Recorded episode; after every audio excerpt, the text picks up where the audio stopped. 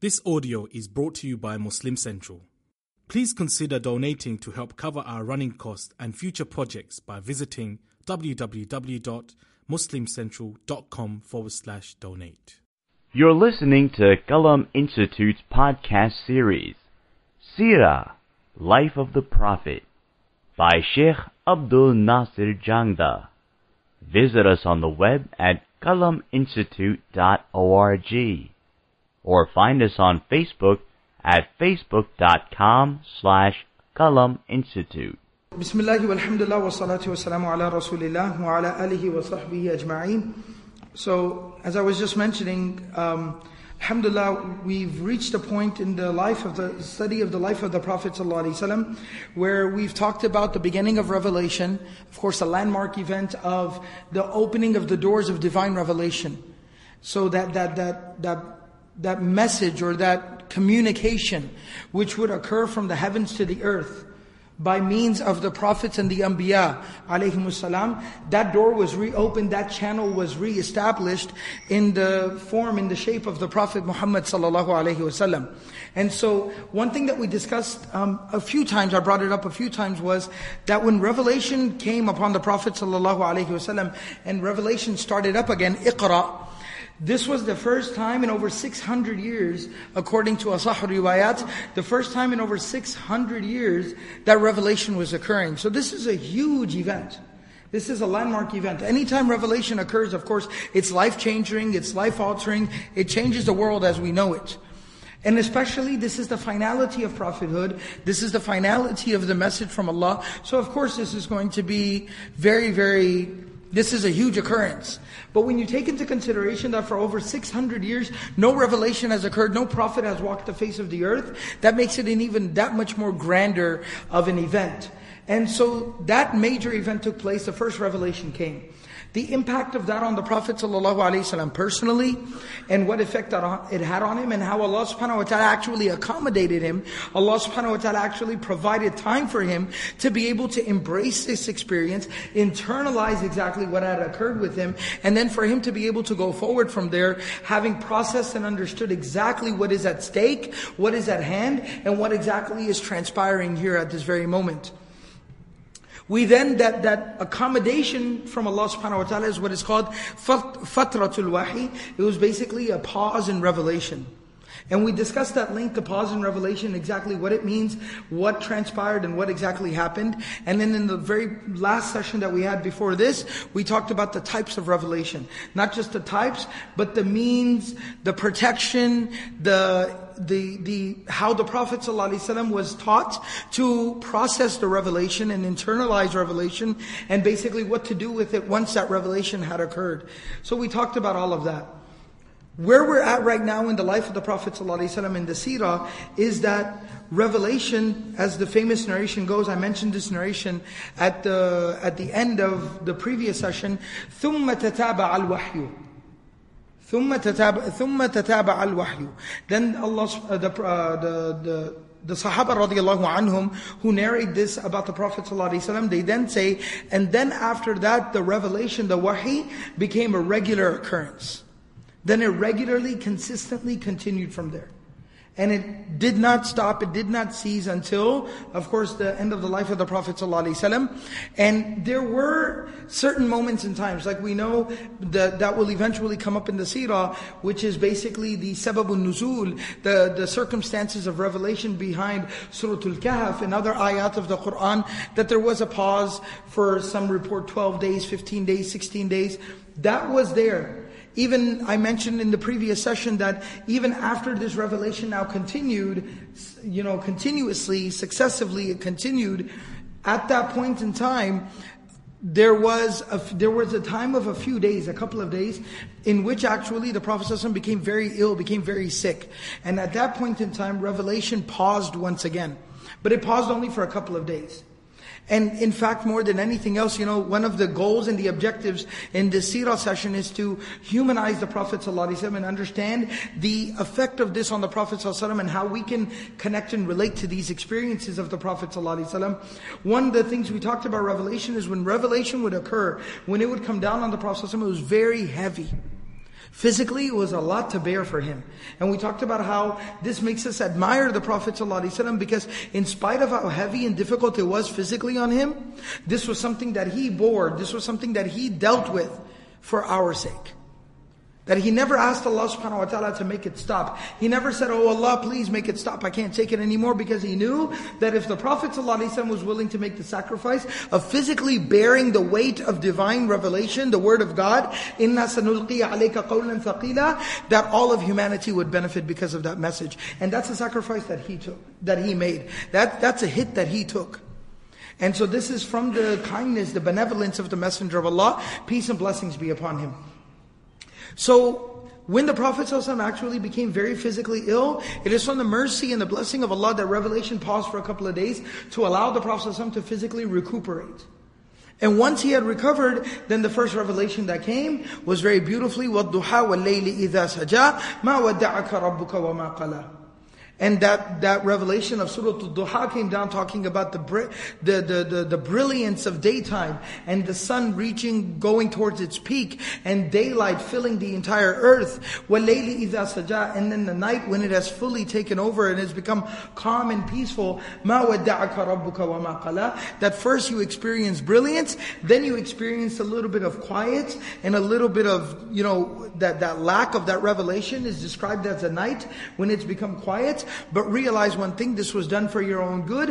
مَا وَدَّعَكَ رَبُّكَ وَمَا قَلَى Your Lord has not abandoned you, nor is He upset with you in the least bit. So then revelation from here on continues. So aside from these occasional pauses of this nature, generally speaking, revelation continued from here on out.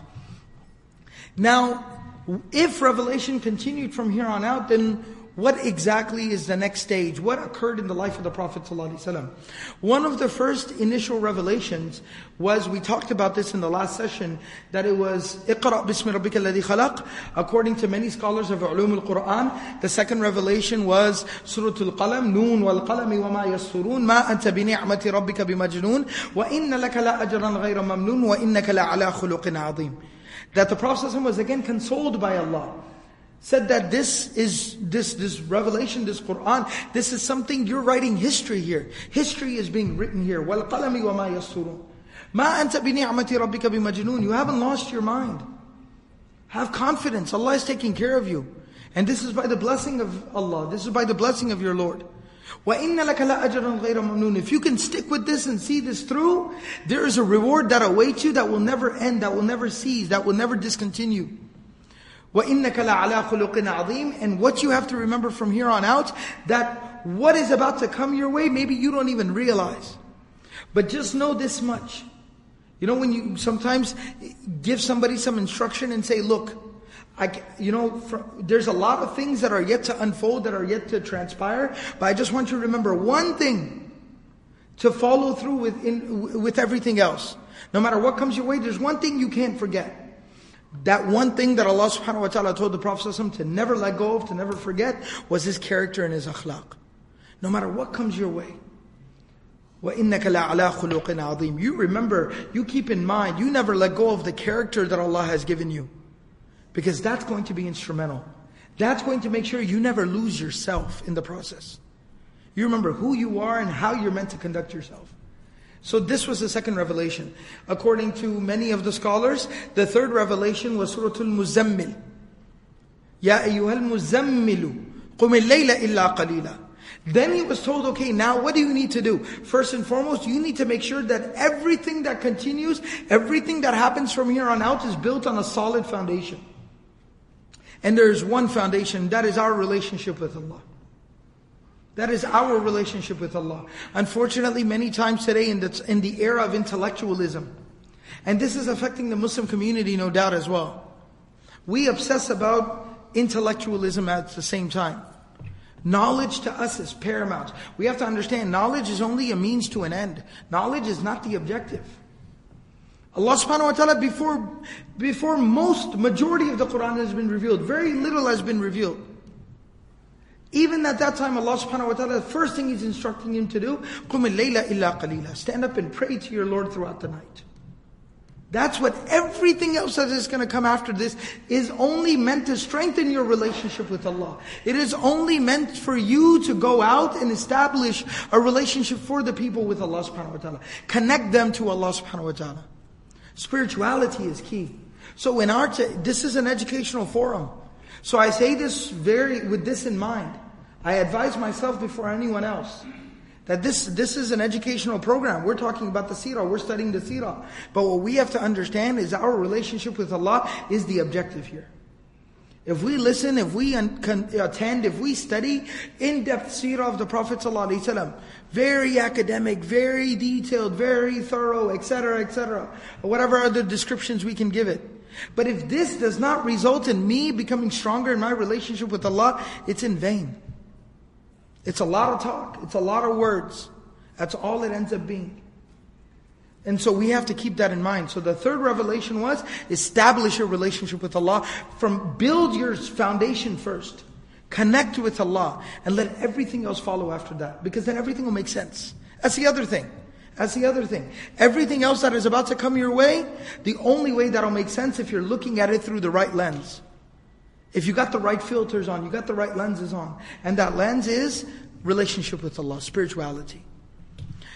The fourth revelation, يا أيها المدثر قم فأنذر وربك فكبر وثيابك فطاهر والرجز فهجر ولا تمنن تستكثر. You know Surah Al-Muzammil, I talked about how Surah, Al Surah Qalam, وَإِنَّكَ لَعَلَىٰ خُلُقٍ عَظِيمٍ Talked about the character of the Prophet emphasized akhlaq, character. The third revelation, emphasized akhlaq.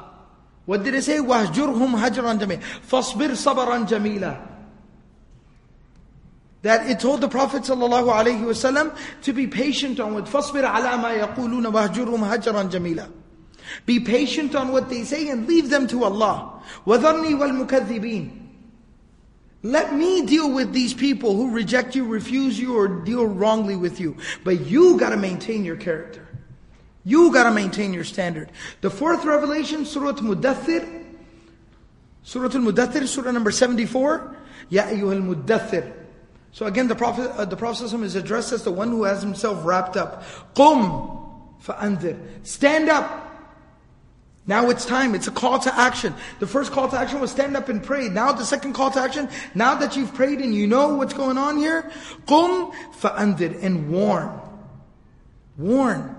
And we talked about the meaning of warn in the last session. It means to caution someone about something that could be harmful to them out of love and concern for that person.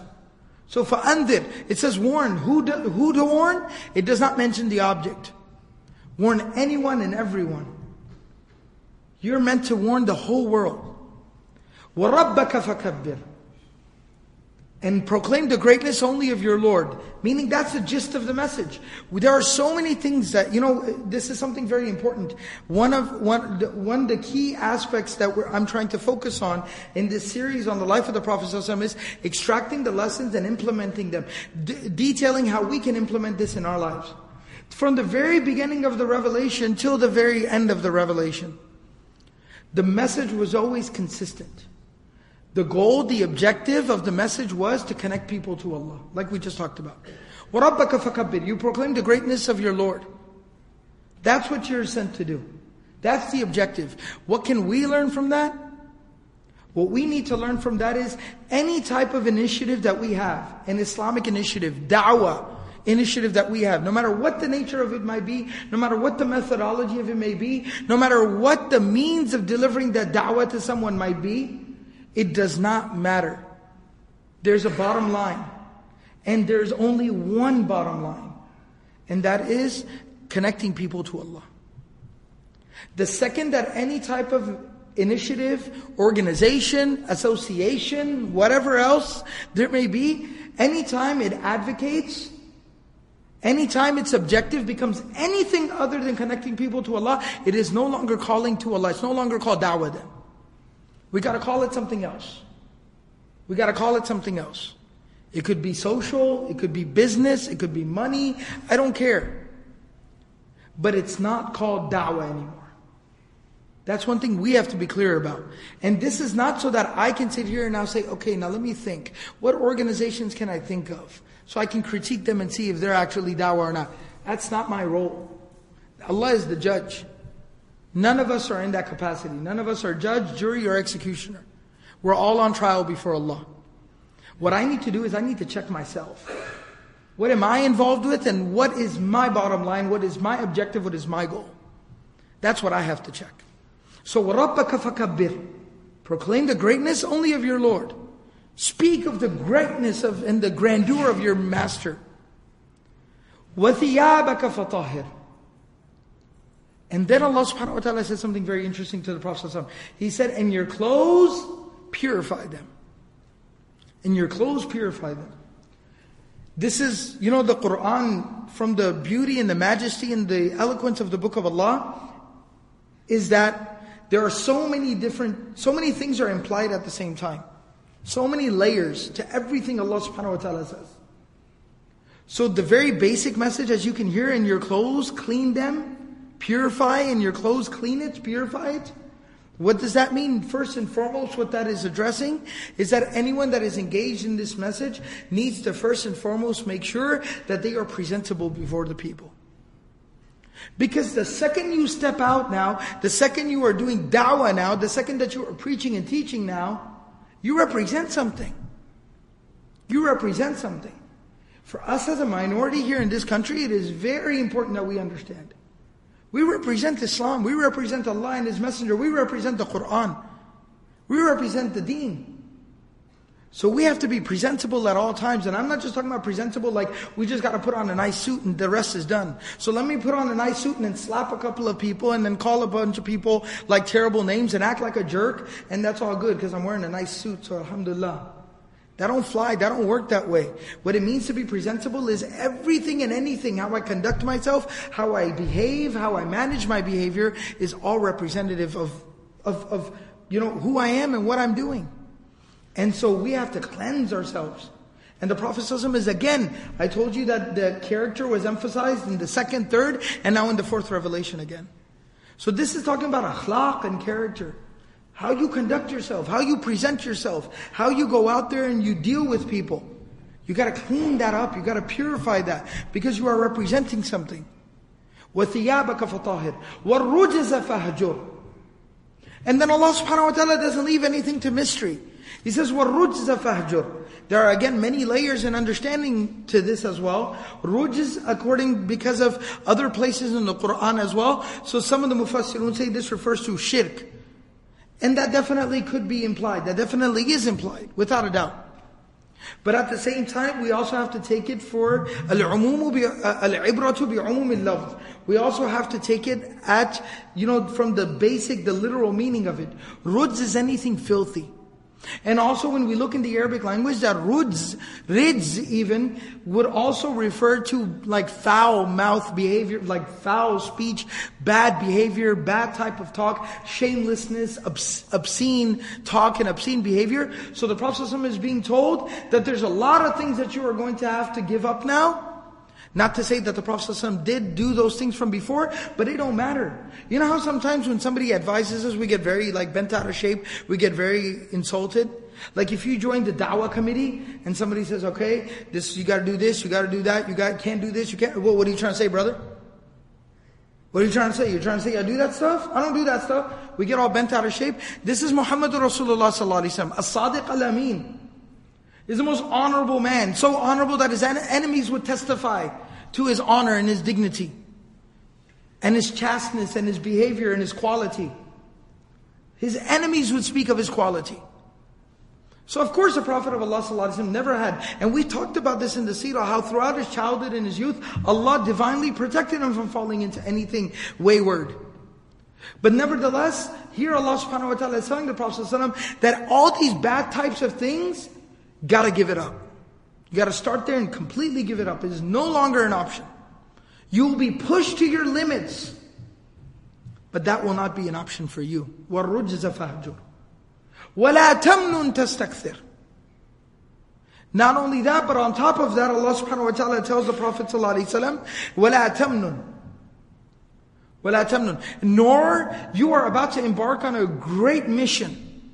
You will be the means, you will be the cause, you will be the channel by means of which people will find salvation, people will find success, people will succeed in this life and in the hereafter. You'll be a means of great khair for millions, and today we know billions of people. But don't you dare ever hang it over anyone's head. Don't you dare ever think you've done anyone a favor. Again, for any one of us at any level that does any Islamic work, that does any da'wah, that does anything to represent Islam, to spread Islam, to teach Islam at any level, we have to understand, we don't do nobody, we don't do nothing a favor. We haven't done anything to hang our hat on. We have no right to claim some type of, you know, props or rights for ourselves we have to understand that. Yes, we are very grateful. We should be appreciative of Allah. We should be thankful to Allah. But there's a, there's a line. We should never let that type of great gratitude and appreciation to Allah cross into the area of arrogance. I do this and I do that and I do this. The second we start to list our accolades, the, the second we start to claim something for ourselves, there's a problem here. Once again, now I'm not doing da'wah anymore. I'm doing something else. I'm a marketer, an advertiser, a businessman, something, something, a politician. I don't know. Allahu Alam. But all I know is I'm not doing dawah at that point. Wala tamnun. So don't you dare ever do that. Tastakthir. So this was the fourth revelation from Allah subhanahu wa ta'ala. And again, it emphasized the character for the Prophet sallallahu alaihi wasallam. Now that the Prophet sallallahu has been given the task, preach. Preach. Now, what exactly transpired from here on out? What I'd like to do here is kind of interject something, kind of an analysis, an overview of this issue. We talked about the types of revelation, the stages, maratibul wahi. We talked about the stages of revelation. What I'd like to take this opportunity to do now is to talk about the stages of the preaching the message, the stages of the calling to Islam, the calling to Allah, maratibul da'wah. I'd like to take this opportunity to do that. Many different scholars have discussed this maratibu da'wah wa marahiluha, the different stages and phases of the mission, the cause, the call to Allah, have discussed this at different levels. Ibn Qayyim rahimahullah ta'ala in his book on the life of the Prophet Zadul Ma'ad, has actually categorized it very, very well. So I'm going to go ahead and borrow from here. Ibn Qayyim rahimahullah categorizes them in five different stages, five different phases. Number one is, he says, an-nubuwa. Number one was just the bestowing of prophethood. He says this is a stage in and of itself, where the Prophet ﷺ is given prophethood, he is first given revelation, he is allowed time to kind of come to terms with it, he is allowed time to internalize it, to become one with it, and this in and of itself is a stage and a phase in and of itself. Why does he say this is a stage and a phase of prophethood or of the da'wah of the message? I'll explain in just a little bit once I kind of get through this little introduction here. Number two is indaru ashiratihi al-aqrabin. Athani indaru ashiratihi al-aqrabin. He says the second phase or stage of the preaching of the message and the mission is to warn the close tribes people. The Prophet ﷺ's close tribesmen, tribes people, meaning Banu Hashim and even Quraysh at some level. Or rather, we should say just Banu Hashim to begin with. Banu Hashim. Athalitha, the third level is, he says, in daru qawmihi, is to preach to his people, to warn his people, and that is Quraysh wa ahlu Makkah. Quraysh and the people of Makkah in general. Al-Rabi'ah إنذار قوم ما أتاهم من نذير من قبله. The fourth phase of the preaching of the message is to warn a people that no warner had ever come to them before him. وهم العرب قاطبة. And they were basically the entire area of the Arabs. That entire Arab region, the Arabs in general, so moving beyond the people of Mecca, because the people of Mecca, there was a precedence. There was a history of the message in Mecca. I mean, Baytullah Kaaba is there. Ibrahim, Ismail, alayhim salam. In fact, when we talked about this, um, one of the sessions that we had, I think it was session number 23, that we talked about the history of the Kaaba. In the history of the Kaaba, we actually talked about how there are narrations would say that how many hundreds and thousands of prophets and messengers actually came to and visited the Baytullah, the Kaaba, and worshipped there, and did tawaf of the Kaaba. This was almost like something that prophets and messengers, so many, hundreds and thousands of them had come and done this.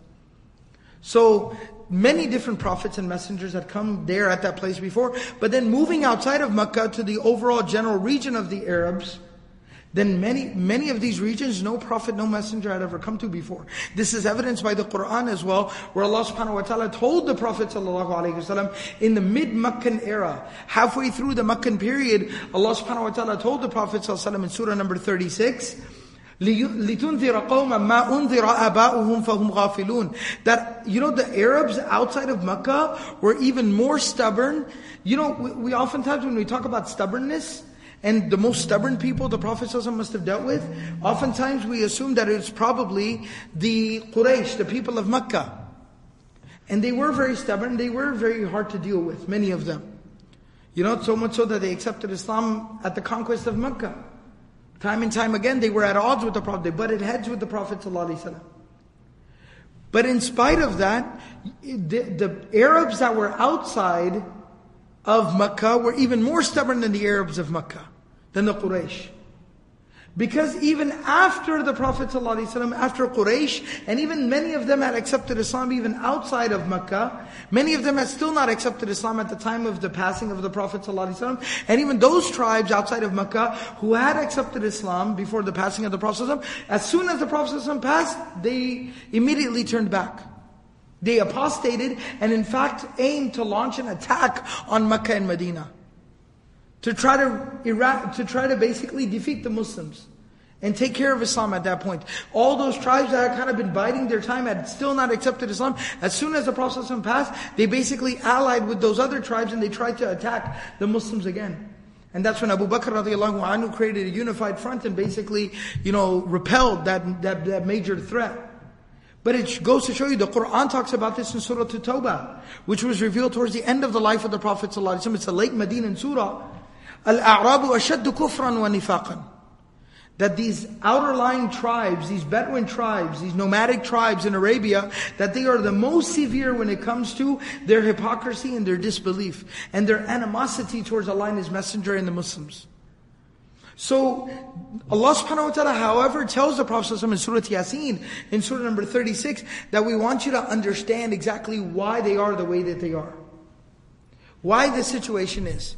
Because you are warning a people that their forefathers had never been warned. فَهُمْ غَافِلُونَ And that's why you find them so difficult to communicate with. That's why they're so hard to talk to. Because they never, their forefathers never even received a message there's nothing that these people, nor their previous generations, have ever interacted with something like this. So you gotta understand where they're coming from.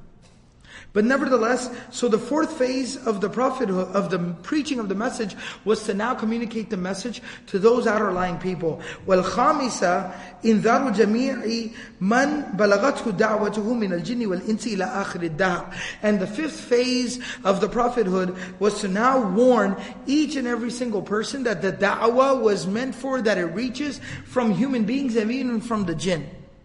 And those were many of the letters of the Prophet ﷺ and the lasting legacy, the fervor, the confidence, the commitment that he left behind in the ummah, starting with the generation of the Sahaba radiallahu anhum, who were committed to take this message to the four corners of the world. There are stories, there are actual narrations about Sahaba radiallahu anhum. I forget the name of this great Sahabi, may Allah forgive me, but I forget the name of this great Sahabi radiallahu anhu, who basically traveled with the message all throughout North Africa, till he finally reached the sea, the ocean, after crossing through Maghrib, after crossing through modern day Morocco, until he finally reached the sea and the ocean. And it said that he walked his horse actually into the water, till the water had reached the chest of the horse, and the horse could not go further into the water. And he said, Oh Allah, I've come as far as I can. I've come as far as I can, oh Allah. And as far as I can see, I don't see anything beyond here. But if I knew something was beyond there, someone was beyond there, Ya Allah, I would explore my means to try to take the message beyond here. These were the Sahaba radiallahu anhu, may Allah be pleased with them. So this, that, the, the Prophet ﷺ, that is, that is the legacy of Muhammad Rasulullah ﷺ. This is a phase of his mission and his preaching that he prepared and left people behind. to continue on preaching and teaching and spreading this message far and wide. And we are all a product of that. We're all a product of that sitting here today. So this is a little bit of a breakdown of the different phases. And now just to kind of talk about and discuss, you know, how long each of them lasted. So the very first uh, phase that we talked about, just nubuwa, just coming to terms with prophethood, that was basically the Prophet ﷺ just internalizing the message, and then immediately, obviously, this is a major life change, this is a major change of lifestyle, so obviously the Prophet ﷺ is sharing quietly what has transpired with him, what is occurring with him, with the people in his home and the people closest and nearest and dearest to him. And this lasted basically three years. Where the Prophet ﷺ was just himself coming to terms with this, implementing the message, and obviously sharing what was going on with him to the people who were immediately around him and the people that were close to him. And this lasted the first three years in Makkah. The second phase that we talked about, now when he started teaching and preaching the message to at least Banu Hashim, this, or even the Quraysh at some level, then this basically continued until the hijrah, the migration, the, the, the first, the, the next 10 years, until he would finally leave Makkah to go to Medina. So he was told to, now he was openly preaching, openly talking about Islam, but they were told to not retaliate, to not respond physically, to no matter what level of aggression the Quraysh or Banu Hashim might commit. But they, he, he was just told to continue to preach, talk about the message, and do what he could do until migration finally occurred. The third phase now to warn the overall Quraysh and his people, that was basically after the migration, and this lasted till the Treaty of Hudaybiyah. And now, one extra Uh, one extra thing was added now to the overall scope of the preaching and teaching of the message that the Prophet ﷺ was now permitted to retaliate and to respond to aggression with similar aggression. The fourth phase of the prophethood that we, the preaching of the message that we talked about was basically that was after now the conquest of Mecca to where now Islam was being spread further and farther and wider until the end of the life of the Prophet ﷺ. And then the fifth phase, of course, which we talked about, was what the Ummah carried on after the, after the Prophet ﷺ. Now, let's go ahead and go back to exactly where we were talking about now, the life of the Prophet ﷺ. So now we're talking about the nubuwa, the first phase of preaching and teaching the message, where the Prophet ﷺ is just coming to terms with prophethood and internalizing this message, and himself realizing that he is a prophet and a messenger of Allah, and now starting to share this reality with the people closest to him. Something we've talked about, because when we talked about the Prophet ﷺ receiving revelation, coming home, so now let's talk about the people who initially came to Islam. And that first and foremost begins with his beloved wife Khadija, the mother of the believers, radiallahu anha. May Allah be pleased with her. So Khadija radiallahu anha was the first one to receive, to basically accept Islam.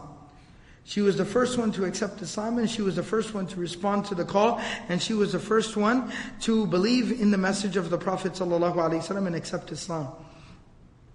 And this is narrated in many, many different this many different narrations talk about this. وآمنت خديجة بنت خويلد بن إسحاق writes وصدقت بما جاءه من الله تعالى ووازرته على أمره وكانت أول من آمن بالله ورسوله وصدق بما جاء منه فخفف الله بذلك عن رسوله لا يسمع شيئا يكرهه من رد عليه وتكذيب له فيحزنه ذلك إلا فرج الله عنه بها إذا رجع إليه تثبته وتخفف عليه وتصدقه وتهون عليه أمر الناس رضي الله عنها وأرضاها. Very eloquently Ibn Ishaq describes the role of Khadija radiallahu anha in the mission of the Prophet ﷺ. He says that Khadija bint Khuwaylid, she accepted Islam, she believed. She testified, she attested to the truth of everything that the Prophet ﷺ came with from Allah subhanahu wa ta'ala. She was his aid and his minister in preaching and teaching of the message. She was the first one to believe in Allah, in Allah and His Messenger. She was the first one to attest to the truth of the message that the Prophet ﷺ came with. He then says something very beautiful. فَخَفَّفَ اللَّهُ بِذَلِكَ عَنْ رَسُولِهِ That Allah subhanahu wa ta'ala actually, Allah subhanahu wa ta'ala actually lightened the load that prophethood had on the Prophet ﷺ by means of Khadija radiallahu anha. He lightened the load of prophethood of the Prophet ﷺ by means of Khadija radiallahu anha. And uh, Ibn Ishaq writes, لا يسمع شيئا يكرهه من رد عليه وتكذيب له فيحزنه ذلك. That any single time the Prophet ﷺ heard something that he didn't like that bothered him. Anytime somebody would reject and refuse the Prophet ﷺ, anytime somebody would call the Prophet ﷺ a liar and would deny him, and this was very hurtful to the Prophet ﷺ. This caused distress to the Prophet ﷺ. إِلَّا فَرَّجَ اللَّهُ عَنْهُ بِهَا Except that Allah subhanahu wa ta'ala would remove that stress, would remove that sorrow, would remove that pain from the heart of the Prophet ﷺ by means of Khadija radiallahu anha. إِذَا رَجَعَ إِلَيْهَا تثبته when he would go back home to her after a long hard day of preaching and dealing with the with the with the hate and the anger of the people when he would return back to her at home she would strengthen him she would solidify him وتخفف عليه and she would lighten the load from him and she would remind him that he was speaking the truth she would remind him that he was speaking the truth. And she would make the dealing with the people so much easier for him. SubhanAllah, think about that. She made it easier for him to deal with the people. May Allah subhanahu wa ta'ala be pleased with her. And so this was Khadija radiallahu anha. She was the first one to accept Islam and this was the role that she played. There's a famous narration in the Sahihain which talks about, there are many narrations that talk about the virtue of Khadija radiallahu anha. One narration in the Sahihain, in Bukhari and Muslim, that speaks of the virtues of Khadija radiallahu anha. The Prophet of Allah sallallahu alayhi wasallam says, Umirtu an ubashira Khadija, Khadija, I was commanded. I was commanded by Allah. I was commanded that I should congratulate Khadija bibaytim min qasabin to congratulate Khadija of a palace, of a home in paradise. Qasab in the Arabic language literally refers to, it's the word that would be used for any type of a pearl or any type of a valuable stone when it is hollowed out and emptied out, kind of carved out. To use as jewelry, when you would hollow or carve it out to fit it onto a ring or to put it through a necklace or something like that, that qasab would refer to that. I have been told, I have been commanded to congratulate Khadija of a home of a palace in paradise that will be a single pearl that is hollowed out. Think about that. A palace that is one singular pearl that has been hollowed out and an entire palace has been carved inside of one pearl. That's, that's a gift for Khadija. That's a gift for Khadija. So I've been told to congratulate Khadija of this. So we see that even Allah subhanahu wa ta'ala is telling the Prophet to congratulate Khadija of a little bling bling, right? It's good to give it to your wives, alright? Sunnah. La sakhaba fihi wa la nasaba. And think about what Khadija radiallahu anha was dealing with. Think about what Khadija radiallahu anha was dealing with. We just talked about this, right? She's the wife of Muhammad Rasulullah sallallahu She, you know, it, you know, we talk about some, sometimes people bringing stress home, bringing work home, coming home stressed out, tired, whatever it may be. Think about the type, we just read about it, the stress, the pain, the anguish, the worry, the concern. This was not a job. This was his life mission. This was the reason of his being and his existence. So definitely that pain, that stress, that anxiety, that, that, that trouble, that worry was coming home with him. And she was basically helping him deal with all of that. Think about, think about her job, how difficult her job was. Helping him deal with all of that. So all the noise and all the trouble and everything that she was dealing with, that she was helping the Prophet deal with and cope with, because of that, Allah subhanahu wa ta'ala, the Prophet says, I was told, I was commanded to congratulate Khadija of a palace in paradise that is a single pearl that is hollowed out. La sakhaba fihi. There will be no noise in there. There'll be no noise. No more noise there. Everything that she put up with in this world, there'll be no noise over there. Nor will there be any hardship or any difficulty there. She did her time here. She paid her dues here. She won't have to deal with anything over there. Another narration which talks about the virtues of Khadija radiallahu anha, the Prophet of Allah actually says, I was commanded to give salam from Allah subhanahu wa ta'ala. Jibreel came to the Prophet and said, Allah sends his salam to Khadija. Allah sends his salam to Khadija. Imagine receiving salam from Allah. Khadija radiallahu anha was delivered salam by, from, from Allah subhanahu wa ta'ala in this life, in this world. That is a reward of people that is mentioned in paradise. Salamun qawlam min Rabbir Rahim. But she was given that in the life of this world. One time the Prophet remarked that the best of women in the heavens, the best of women in the heavens is Maryam bint Imran. Is Maryam the mother of Isa alayhi salam.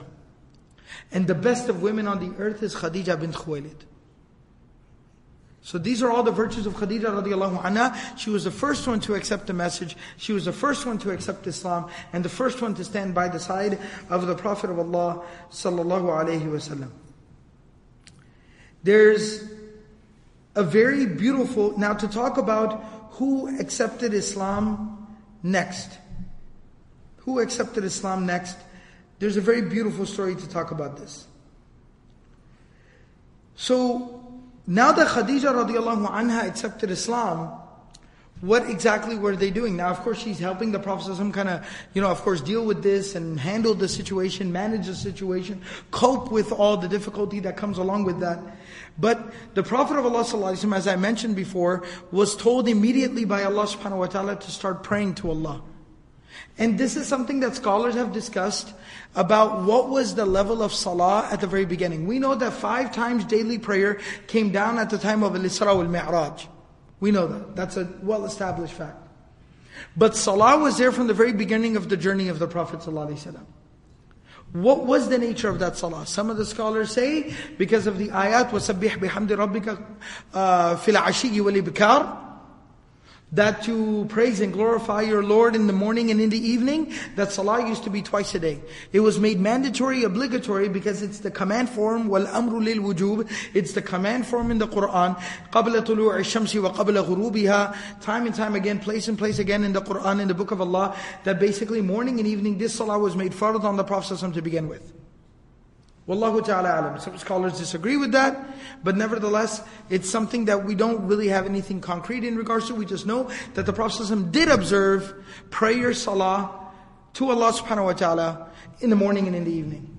We do know that he prayed during the night. قُمِ اللَّيْلَ إِلَّا قَلِيلًا نِصْفَهُ وَمِنْ قُسْمِنُ قَلِيلًا أَوْزِدَ عَلَيْهِ وَرَتِّلِ الْقُرْآنَ تَرْتِيلًا he prayed in, during the night. Again, some scholars say that this was mandatory upon the Prophet ﷺ. Some say no, it was not mandatory upon the Prophet ﷺ. Wallahu ta'ala a'lamu bis-sawab. Allah knows best.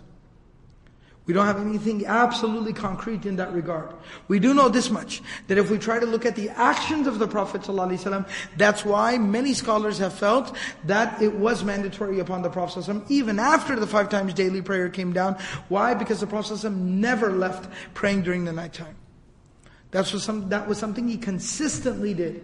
So much so that it talked about the end of the life of the Prophet ﷺ, even when he physically was now becoming more and frail and basically he was near death, that even at that point in time, Aisha radiallahu anha talks about the Prophet ﷺ sitting and praying, but he would pray in the night.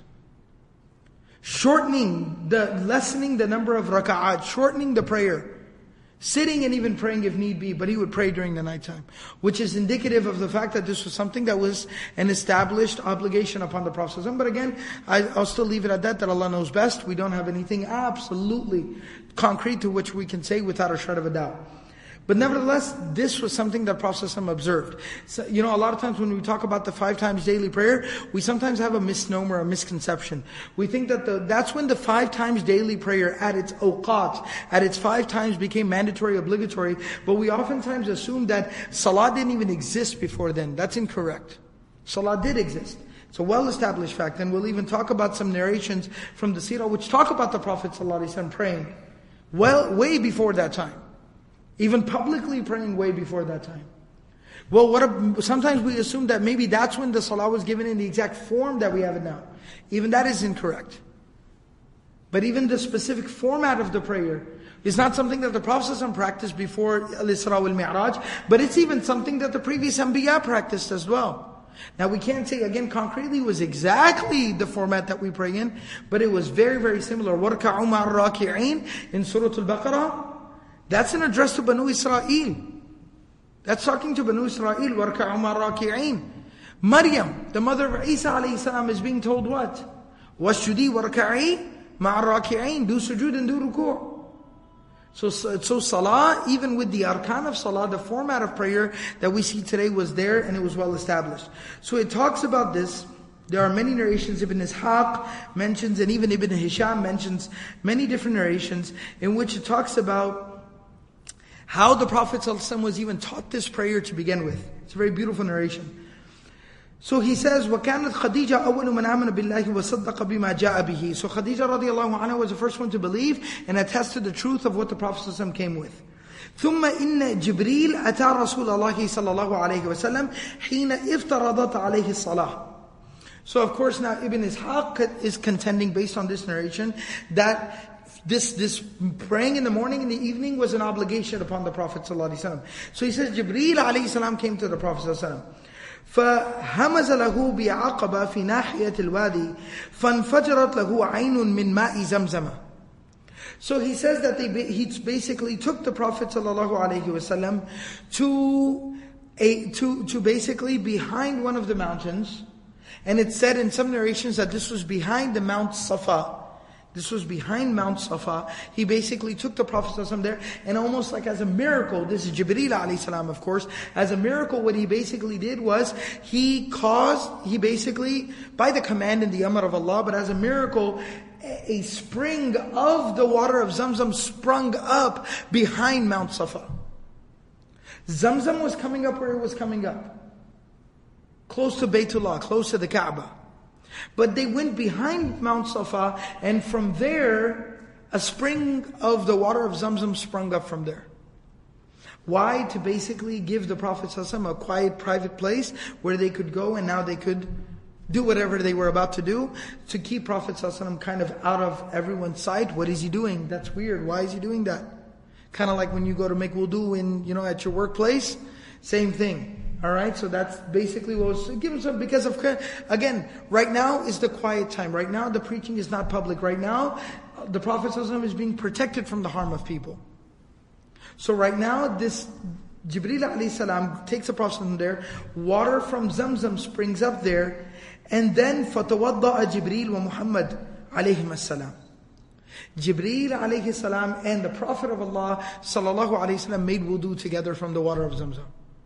So Jibreel alayhi is showing the Prophet wudu, ritual purification. What's the English word for wudu?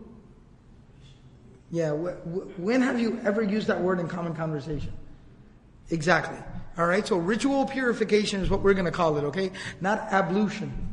I'm abluting right now, right? I don't even know how you would use it as a verb. But anyways, I, I saw something funny, funny the other day. Somebody actually posted on Twitter words that you that you learn in the English language only because of Islamic studies. Ablution is one of those words. But anyways, so ritual purification they learned at that point. The Prophet ﷺ is being taught by Jibreel alayhi salam. So they make wudu together. ثم صلى ركعتين then the Prophet of Allah ﷺ prayed two rak'at. وَسَجَدَ أَرْبَعَ سَجْدَات He prayed two rak'at with four sajdas. Sound familiar? Meaning he learned how to pray the format, the rak'ah, like we pray it now. Two sajdas per rak'ah. وسجد أربع سجدات. ثم رجع النبي صلى الله عليه وسلم وقد أقر الله عينه وطابت نفسه وجاء ما يحب من الله تعالى. So now the Prophet ﷺ came back home and Allah subhanahu wa ta'ala had given him the coolness of his eyes. Allah subhanahu wa ta'ala had given him something that gave him peace and tranquility and fulfillment. Allah subhanahu wa ta'ala had given him something that he would, that the Prophet ﷺ loved and that was salah. فأخذ بيد خديجة حتى أتى بها العين. Then he took his wife, his beloved wife, Khadija radiallahu anha by the hand he held the hand of his beloved wife Khadija radiallahu anha and he brought her to that same spring. فَتَوَضَّأَ كَمَا تَوَضَّأَ جِبْرِيلٌ And then the Prophet ﷺ again made wudu, just like Jibreel alayhi salam had made wudu. And Khadija radiallahu anha, he taught her how to make wudu. And they made wudu there. ثم ركع ركعتين. And then they prayed two rakat. وأربع سجدات making four sujood, two sajdas per rak'ah. Basically, when the when that said in the narration means the two rak'ahs like we prayed them today. ثم كان هو وخديجة يصليان سرا. And from that day on forward, Khadija radiallahu anha and the Messenger of Allah, peace and blessings be upon him, used to pray together in secret, in quiet, in their home. And that was the beginning of Salah that was prayed as a family. They prayed as a family together. And that was the beginning of Salah. And that was the beginning of Islam. That was the beginning of the Ummah. A family, a home, a husband and a wife. Is the beginning of Salah. Husband and wife praying together. You know, we talk about bonding. We talk about, you know, bonding experiences. Quality time. This is quality time. They establish their relationship, their connection with Allah together. They pray together.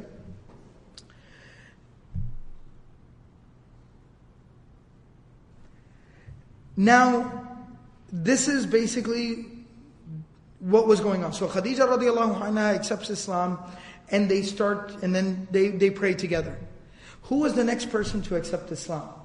So the next person to accept Islam based on, now over here, this is something I'll probably end up talking about in the next session because we're running out of time, but I don't want to jump ahead of myself, but there are a lot of narrations which basically talk about Abu Bakr radiallahu anhu was the first person to accept Islam. No Ali radiallahu anhu was. No Khadija was. This is all reconciled. This is all reconciled by the scholars.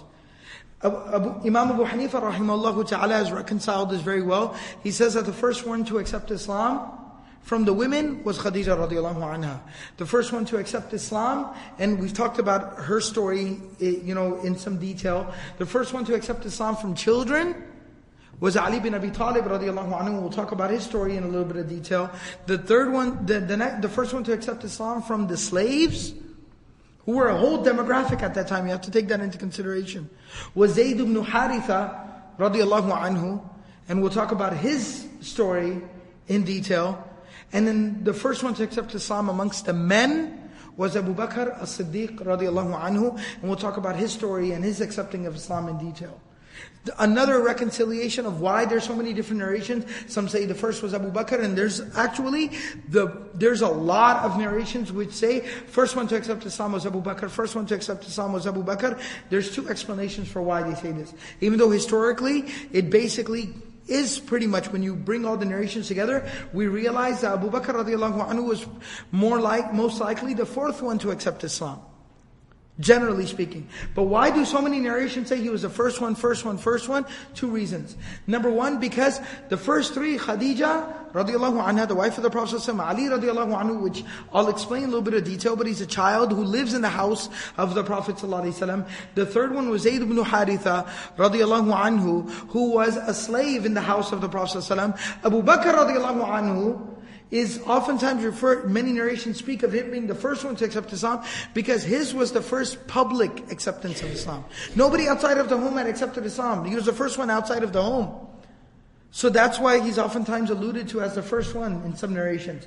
Another reason for this is, and this is not in any way reflective of the people giving these narrations, they were not like this, but generally speaking, because Arabian society at that time was a society that basically did not treat women properly, did not have proper rights of women. Of course, they, they did not treat slaves properly. Children are were, were children as well. They weren't really viewed as being, you know, you know, real uh, contributing members of society and community. So because of that, the first male adult to accept Islam was Abu Bakr radiallahu anhu. So many of the historical narrations refer to him as the first one to accept Islam because he, he was the only valuable contributing member of society in their eyes, that's not how we feel, but in their eyes, he was the only valuable contributing member of society to accept Islam first and foremost. So that's why he's referred to as that. But nevertheless, when you put all of the narrations together, the second person to accept Islam was Ali bin Abi Talib radiallahu anhu. Now, a little bit of detail about Ali radiallahu anhu, a little bit of history of Ali radiallahu anhu. Ali radiallahu anhu is the cousin of the Prophet sallallahu But of course, as a cousin, the relationship is more of like an uncle and a nephew. The actual relation is cousin. The actual relation is cousin, like on the family tree, they're cousins. But the relationship, the dynamic of the relationship was more of an uncle and a nephew. Primarily because Ali radiallahu anhu was, eh, based on the different narrations, was at the very least 30 years younger than the Prophet ﷺ.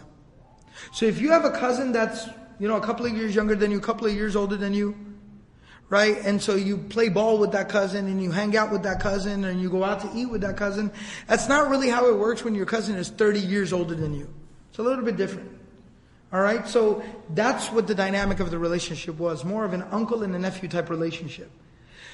What the, what the narration tells us is that Abu Talib, the uncle of the Prophet who was the leader of the tribe at that time, there were some very harsh times going on in Quraysh and Makkah generally some tough economic times, and I've talked about this. There were some tough economic times. Abu Talib specifically, this is well documented, and we talked about in detail when we covered the life of Abu Talib earlier, was that Abu Talib was a very simple man by nature. He wasn't a real big entrepreneur, wasn't really a big, you know, successful businessman. Just by nature, he was a very simple man. That's just how he was, who he was. To the point, to the extent where even though he was a leader of his tribe, he had very limited means. We, I talked about how even when he passed away, he basically left nothing. He left absolutely nothing money wise. A very simple man.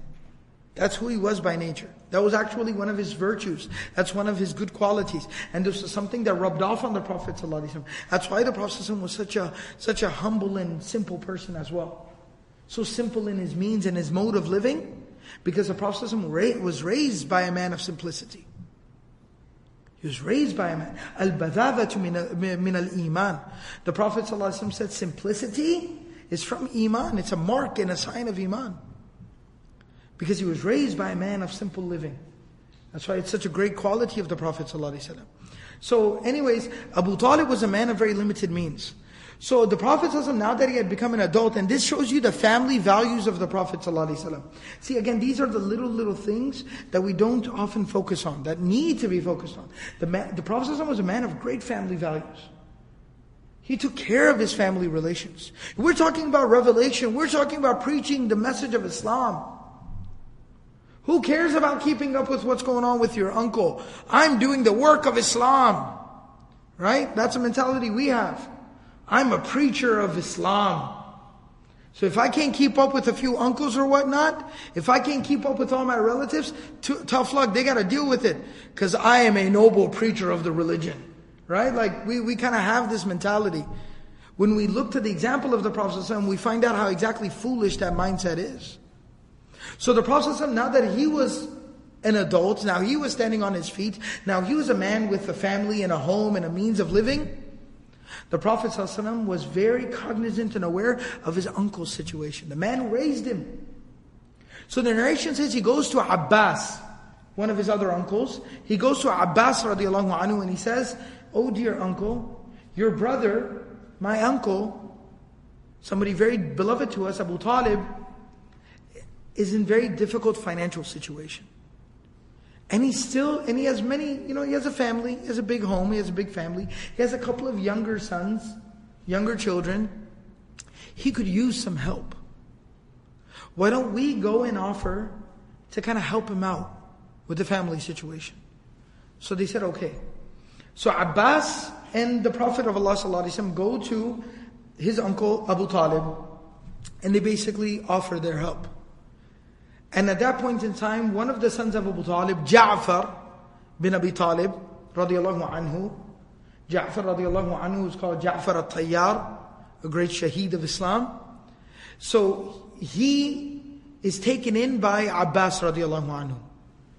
And then he lived in the house of Abbas radiallahu anhu, so Abbas radiallahu anhu could handle the cost of living. Ali bin Abi Talib radiallahu anhu is taken home by the Prophet as a child from very, very young, when he was just a few years old. So he grows up in the house of the Prophet. The Prophet raised him. And that was part of the reason of the fitrah of Ali radiallahu anhu being the way that it was. His temperament, his mentality being the way that it was. So the narration, some narrations, very popularly it's narrated that he was seven years old at the time of beginning of Revelation. Actually, the more authentic narrations in the majority of classical books of Seerah actually speak about Ali radiallahu anhu being 10 years old. He was 10 years old. So now, and some reconcile it by saying that no, initially when the message first started, you know, when Iqra occurred, he was seven, but by the time he accepted Islam that he was ten, but that really doesn't hold up because it's well established that Ali radiallahu anhu accepted Islam right there in the first few days, in the beginning days. Now, how he was introduced, to Islam is a beautiful story, and I'll end with this story, and then I'll continue on with talking a little bit more about Ali radiallahu anhu, and then some of the other early, you know, people who accepted Islam, the early converts to Islam. I'll continue on with that in the next session, inshallah. But let me just end with this one last story. Ibn Ishaq and many other books of Seerah mention this story. That one time, one day at home, the Prophet of Allah was praying with Khadija radiallahu anha, like we talked about earlier. They're praying salah, husband and wife. And they're praying salah together in the home. Ali radiallahu anhu, a child sees them praying. And he says to the Prophet of Allah فَقَالَ عَلِي يَا مُحَمَّدْ مَا هَذَا He says, Dear Muhammad, older brother, Bhaijan, he says, what's this? What are you doing? I've never seen this before. This is strange. It's unique. What is this? Very smart, very bright, very intelligent, very observant. He says, What is this? He says, دين الله الذي اصطفى لنفسه وبعث به رسله فأدعوك إلى الله وحده لا شريك له وإلى عبادته وكفر بالله والعزى So the Prophet of Allah ﷺ seizes the opportunity. We want to teach our children, right? We want to teach our children. Problem is, a lot of times we perceive teaching our children to basically yell at them, to wag the finger, to wave the finger at them, right? To tell them everything they do wrong, and then to yell at them and to force it down their throats.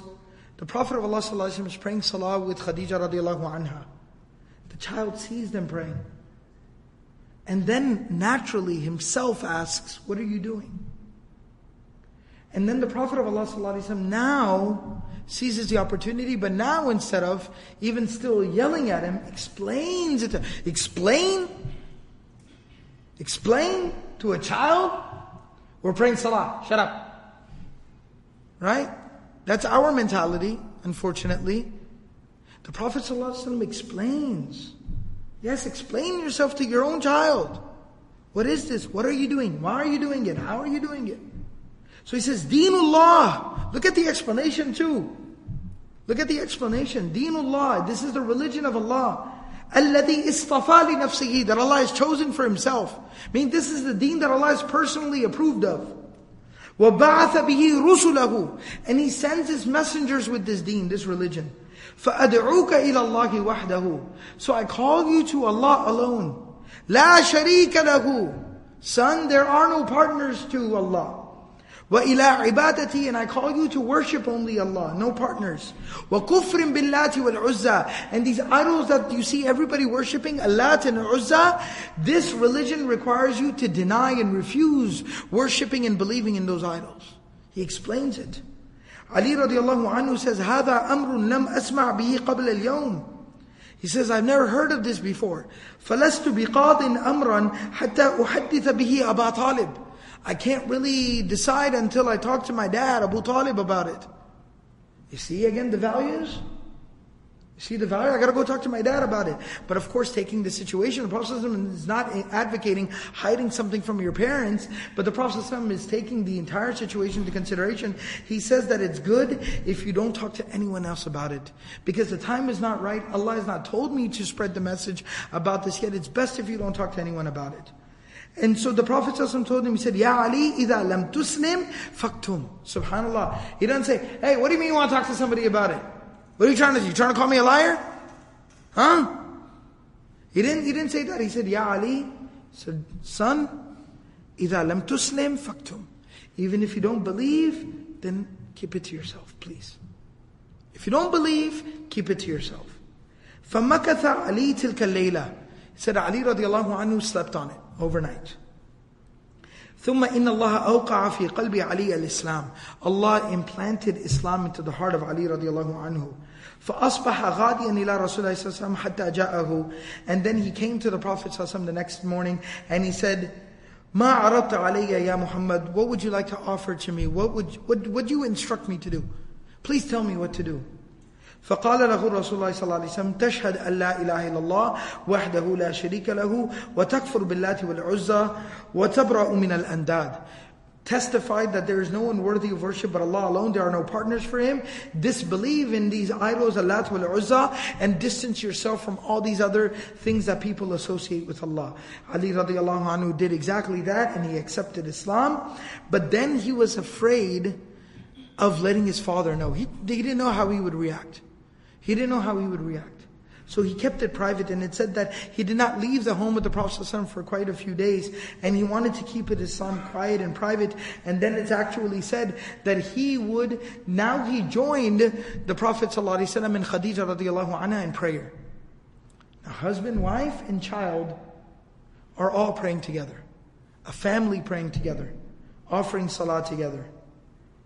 And we'll go ahead and we'll stop here inshallah because it's time for salah. In the next narration, uh, in the next session, I'll actually talk about how eventually Ali radiallahu anhu broke the news of accepting Islam to his father Abu Talib and exactly how he discovered that and what was Abu Talib's reaction to finding out not only is the Prophet ﷺ preaching a message, not only is Khadija, his wife, converted, but now his own son, who was put in the care of the Prophet ﷺ, has also accepted Islam and converted to this new religion. How did he react to all of that? We'll talk about that in the next session. May Allah subhanahu wa ta'ala give us all the ability to practice everything that was said and heard. Subhanallah wa bihamdihi, subhanakallah wa bihamdik, nashadu wa la ilaha illa anta, astaghfiruka wa natubu ilayk.